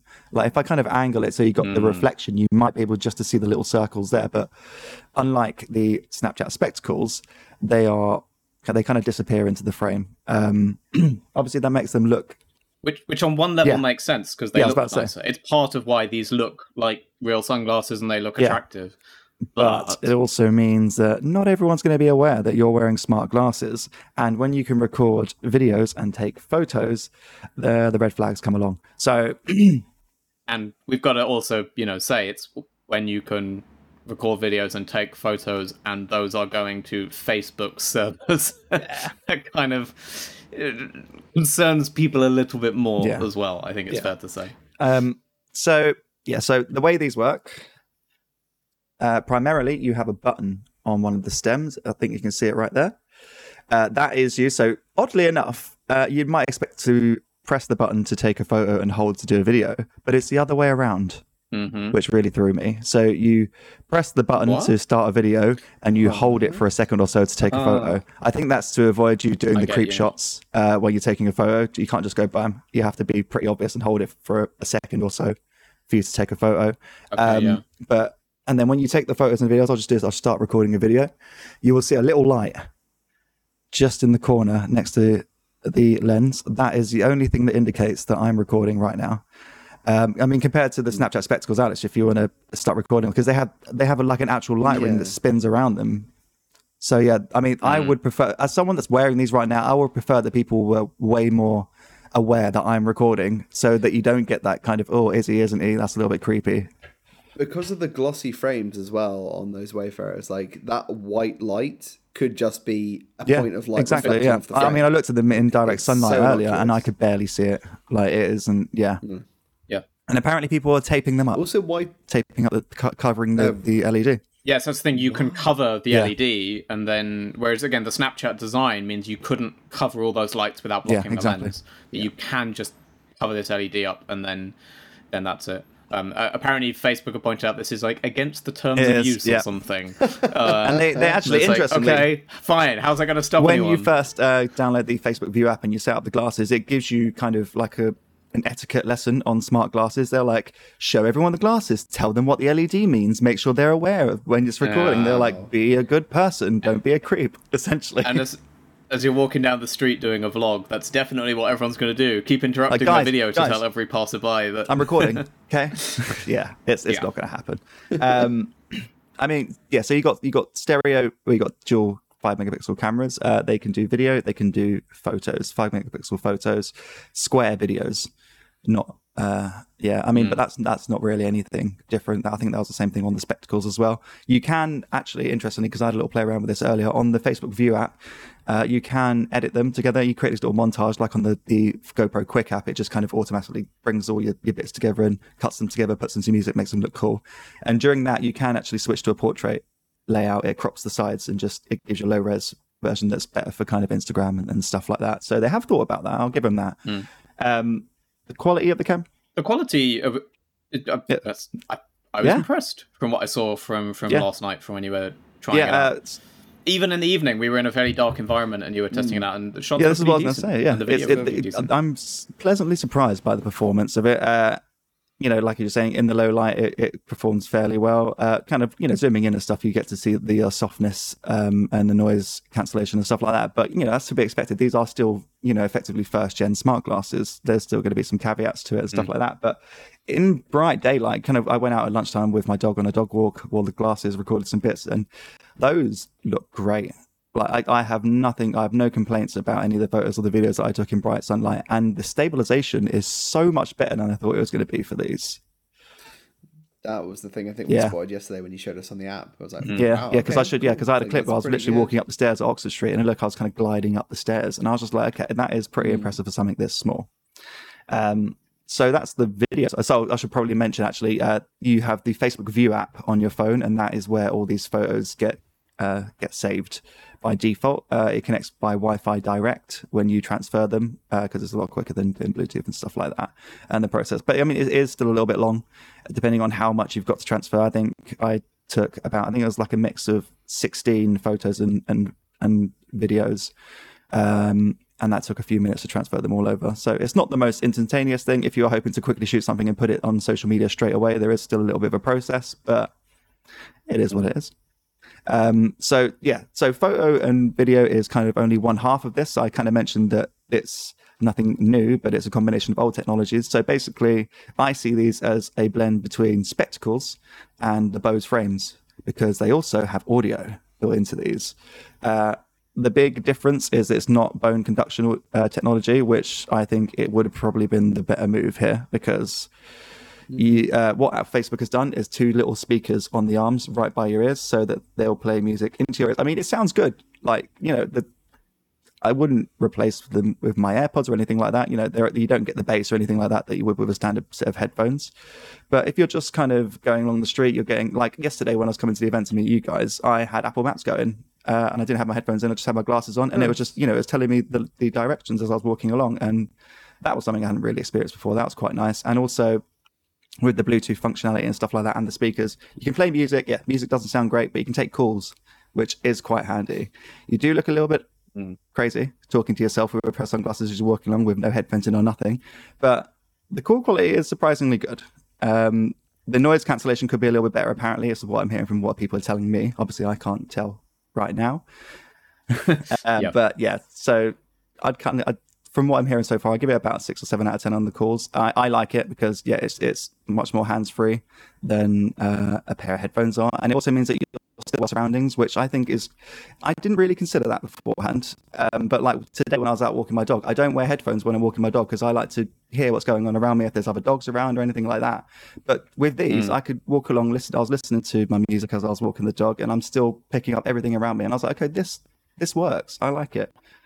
Uh, What's the sound leakage? yeah, like? that is that's the problem with having actual speakers rather than the bone conduction stuff Yeah. because at low levels it's not that noticeable but as soon as you start cranking out to anything you know past the halfway point you people around you will hear it Hmm. um Right. but I mean, yeah, I, I think if you want to go for actual music, you know, if, if that is going to be the main thing you want to use them for, go for the Bose frames because the bone conduction tech is apparently a lot better than it is here. I haven't used both. Let me just say that, but someone has. I have been told that the frames, uh, that the Bose ones I've- sound a lot better. I've used the frames. I've I haven't used these ones obviously. but, Um, I only used the frames for a little bit, you know, for sort of five minutes Yeah. for a demo, but they really impressed Okay. me with how how good they sounded. It's still, I personally wouldn't replace headphones Yeah. with them, but I was very like, okay, no, these sound these sound good, and I didn't think they would. Interestingly, Um, I I- it doesn't the- sound like these are in the no, same they, space. they quite. haven't quite reached The it. kind of oddball one is the fauna. I tried those Hmm. out. Yeah, not good. No, They're Yeah. no good. sad. No. Miss. Uh, I think we do need to talk about the Facebook thing because this has been a big part of the. It's maybe too strong a term, but backlash against these since they've been announced. A lot of people have been very hesitant about the idea of, as we've already said, people walking down the street with Facebook made devices that um, can be used for covert recording. The thing I want to say here is it's just so weird because the whole thing is so avoidable on every level because it's just a PR question, it's a branding question, it's a kind of you know what is the awareness of people. And the funny thing here is, officially these are just called the Ray Ban stories. They're not the Facebook Ray Ban stories. They're the Ray Ban stories. If you look on them, it does not say Facebook, But it does have Facebook Assistant hardware, Actually, no. built in, so you have to say, "Hey, Facebook, take a photo," and it will which no one will. But that's take a photo. there we go. But Why? but Facebook was all over the the you know Facebook's name was all over the the press release, the announcement, the event. It is all on the box. stuff. On the actual packaging, it is. It's it's not on the Okay. Ray Ban's case. It's not on the glasses, but there is one Facebook logo on the box to let them know that there is something there. I mean, What it's I an find- admission in in in and of itself, right?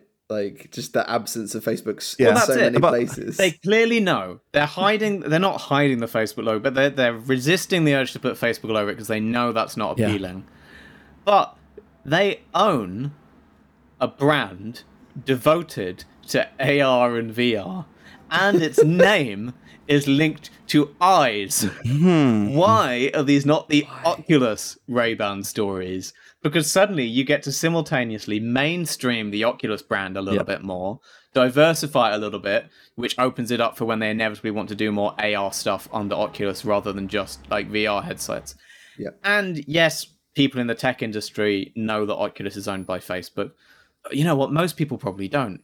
So it gets you around that ickiness where the average person is aware that Facebook is a bit icky on privacy. They are not aware that Oculus, by extension, is as well. So when they see Oculus Ray Bans, it, it doesn't carry any No. Factor for the average They do try and combat And- this uh, on on Yeah. the uh, Facebook View app. I mean, that's the other thing. It's the Facebook View app. It's not the Ray Ban Stories app or anything like that. You're Mm. immediately aware that this is Facebook. But the first thing that you see when you open this app is your memories, your data. It's literally a screenshot that says, Ah, yeah, "Here's okay. exactly Oh, what you can expect." So let me just read this out so we're all clear that, that what is going on. So Facebook only collects the data required to make sure that your glasses and app are working properly. You can choose to share additional data to improve product experience, and you can change your data preferences at any time in the settings. So I don't know if the, the photos are getting uploaded to Facebook servers. It makes it sound like they're staying locally on your phone. Um, Mm. But I mean, how do we, how do we know for sure? I mean, this is the problem, isn't it, with mm. with people with Facebook because of the the Cambridge An- Analytica stuff. Like you, you don't trust them even if they say it. Like Exactly. It's just a brand thing. It's not, you know, I'm not saying here these products are terrible for privacy because I don't know, but they are going to be perceived to be Yeah. terrible for privacy. They already are perceived to be terrible Yeah. for privacy, and that's definitely going to hurt them. And you just look and say, but you could have avoided it by using a different brand. And I guess it's because Facebook is obviously trying to rehabilitate its Yeah. brand. You know, especially in the hardware space, it's still leaning into these, you know, Facebook portal devices that it launched a year or two mm-hmm. ago. Um, and it is consciously trying to do Facebook hardware and, and still eh, eh, they're refusing to give up on Facebook as a brand Yeah. essentially, and I get it because it's it's so Yeah. huge. I understand why you wouldn't want to you know completely abandon it, but you have to look at the products they're using to rehabilitate the brand and say why. If your aim is to reassure people that like you know build up Facebook as a trustworthy brand that you know you can trust with your data, trust with your privacy, why would you link it to video call devices and surreptitious cameras. Like these do not rehabilitate you in the public eye. They don't build up trust. Yeah. It's Also, so odd. why now? Yeah. Why was Yeah. this the time they thought? A, it's like the I know. end of Do summer. it in June. So Yes, Why? that's a bust. I think it was the same with the Bose frames. Didn't they come out in like September, October? And it's kind of like, lads, you've you've missed the boat here. Oh, I don't know. I, I I definitely tried them first at a Bose Oh, Christmas event, so it's yeah, it's plausible they'd Yeah. come out in the autumn mean, I- before that. I understand you can pay more and get prescription Yeah. frames. They don't have to be sunglasses. They can you can get you can get if you prescription sunglasses. You can get prescription uh, clear glasses. Um, either way, it will cost you an extra two hundred pounds. Yeah, that's a lot of money. How much Uh, are so they They start at is? three hundred. So that's three hundred with just these Oh, lenses in them. If you want polarized lenses, it does go up uh, a bit more. I can't remember. I think it's either seventy or eighty pounds, something like that, for polarized lenses. Okay. How much did you guys have to pop in those Snapchat vending Oh, I machines? can't remember. Yeah. remember It wasn't 300. It was less than 300. Um, I think it was between 100 and 200 somewhere. I can't remember what it was exactly. Um, but even then, I thought that was quite expensive for what they were. These are very expensive. Like these yeah. ones are, are so expensive. What's in them? I mean, th- I guess the caveat, the flip side of there is, is it's kind of the same thing we always see with smartwatches, which is um, Ray-Ban sunglasses are Yeah, yeah. expensive. You know, if you want to go out and buy a pair of Ray-Ban Wayfarers, you're going to break the hundred pound line just on on the, Yeah, the you're paying for the brand here. So they can't sell these for the same price as they do regular Ray-Bans, just from a you know how they position them. As always, though, there is that flip side we see in the watch space where if I go and buy a regular, I mean, I have a pair of Ray-Ban sunglasses. I have owned the same pair for 15 years. They're still fine. I can still use them. Imagine that. If you drop 300 pounds on these, you are not going to be using them in 15 years because the tech side of it just won't. And also, last there in is no water way. resistance. There's no dust resistance, anything like that. So you have to be pretty careful with these. Hmm. And I was saying this to you in, in in person, like for a brand where the glasses are usually pictured on like skateboarders or surfers. Yeah, yeah. Yeah. Weird, right? I just looked as well. The the spectacles Gen One were 130 pounds. Yeah. Right. launch. So less than half Yeah. the price. Um, yeah. But I was about to say the, the new are, ones like- are very expensive, but they also can do some basic AR Right. stuff, so it kind of justifies the price a little Yeah. bit more. Different kind of Yeah. beast, really. Um, it's clearly a space we're going to see more of. I mean, just this week, weirdly not at the launch event they held on Wednesday, but Xiaomi also unveiled its own smart glasses, though it's, it's sort of a concept Yeah. product rather than an actual thing. Um, they are different. They're more like Google Glass. They're the kind of AR uh, experience. They actually are like throwing information up on a lens that you can see as you're wearing them. Um, d- different different take on what smart glasses are. But realistically, we're eventually going to see all of these things merge together into products Yeah, more 100%. meaningfully, where you will have smart glasses like this that have cameras, they have either bone conduction or, or speakers for music. They, you know, will display information to you on the lenses. All of that, all of that stuff is going to end up together. Um, but yeah, we're gonna, you know, societally have to figure out what they look like because yeah, I, Lewis, those Ray Bans look look Yep. great, but I'm a little uncomfortable with how much they look like regular Yeah. sunglasses. I don't know Yeah. that I like. I thought fact. they'd be a bit more obvious. When I Um, saw the press photos, I was like, okay, I can spot that pretty well. But now I see them in person, you're like, yeah, no, you won't see this in most situations. and because they look like bog standard Ray Bans, you know, one of the most popular gla- like sunglasses designs out there. Yeah. The average person who doesn't even know these exist is just going to see them and be like, "Yeah, regular Yeah. sunglasses." At least say the Snapchat spectacles, they look Yeah. weird. So they might grab someone's attention, and be like, "Oh, those are funny looking. Oh, look, there's cameras." You know, those someone just be like, "Yeah, Ray Bans, right, fine, whatever." No one will give them a second look, and it needs that second look for you to spot the lens, for you to spot. The I mean, this happened last night when, when. I was in a room with a bunch of tech journalists. One of them turned around and was like, "Why are you wearing sunglasses inside at night?" And it took him a few seconds. They were like, "Oh, these are the the Ray Bans." Yeah, so Yeah, like you know, people that write about this stuff still aren't immediately aware that this is what they are. So And that's while it's fresh in everyone's mind because they only got announced four days ago or whatever. Like six months from now, when everyone's kind of forgotten Yeah. about them, no one, no one will think, no, no one will guess that's No. what they are. I have a feeling we might be edging towards similarly to like the drone boom when suddenly everyone was making drones or Oh, buying yeah. drones, and you know the the regulatory bodies didn't have anything in place to police it properly, so people were just flying drones over airports and stuff like. Yeah. this is fun. Uh, yeah, yeah.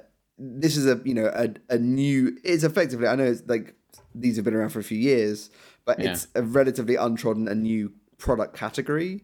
And if we're going to keep seeing them crop up, there's going to be a point where governments or, or, Well, or, yeah. you know, policing bodies have to come in and start. Wait, wait setting till we start getting the stories of like cops destroying people's sunglasses because they were worried they might be using Yeah. them to film them, and it's Yeah, just someone for being like, "No, those were just my Yeah. glasses, and you Yeah. broke them." yeah, Um, jinkies. Yeah, it's, gonna- it's going to be an interesting few years in the smart glasses Can't see without my glasses. space. I think it's going to be a good Mhm. few years. and with with a company like Facebook wading in and, and going big on it, especially with this big partnership with with with Ray Ban with another you know brand, like this is clearly Facebook is only doing this because it's the Yeah. start, you know. And like I said, Ray Ban is is owned by parent company. I think they're called Mhm. Luxottica. They are the dominant um, glasses company. They own almost any like eyewear brand you can name is probably owned by them. So it is probably even just a matter of time before we start seeing other brands pop up with this Facebook tech inside because there's not really any good reason for them not to extend this across other brands if they can find other brands with designs that suit it. I will Um, s- and obviously, Facebook is only going to do this Gen 1 if it expects to Yeah. do Gen 2. And so I will say that uh, Facebook hasn't been shy in the fact that they have said that they are working on actual AR glasses with you know the whole shebang, like the Xiaomi ones with the, with the computers and the lenses and all that stuff. That is Mhm. something that they are working on. Expect that at some point. It's interesting because obviously, I think when Google Glass launched and flopped, there was a little bit of a, oh, maybe that's it. Yeah. Maybe we're all going to move Yeah. on from that because, you know, one of the biggest tech companies in the world tried it, failed embarrassingly and publicly, and maybe that will just kill this before it even starts. And it did look like that had happened for a while, and now it is interesting. Everyone's coming back, but just with more modest approaches to it rather than uh, Google's very Out there. you, you know, bold, bold first Yeah. attempt. Uh, we will wrap up for today. That's been a great 90 minutes. Uh, it was inevitable we were going to run long today. So much stuff to talk about. We will be back same time, same place next week. In fact, I won't. I'm not going to be here next week. I'm going to be on holiday in Italy. Ooh. Sucks to be Whoa. you. Um, I'm sure Toddy and Lewis uh, will will fill in capably without me there. You'll probably have a great time. Better episode than normal without me. It's go blabbering on in the background. uh, We'll I'm not sure what we've been. from his glasses. Uh huh. Not sure what these guys are going to have to uh, to fill the time with next week. Maybe by then we'll have an iPhone. Wouldn't Fingers that be crossed. nice? That would we be can talk nice. about that. But let's see. Uh, until then, we'll see you all soon, and uh, bye for now. Bye. Thanks.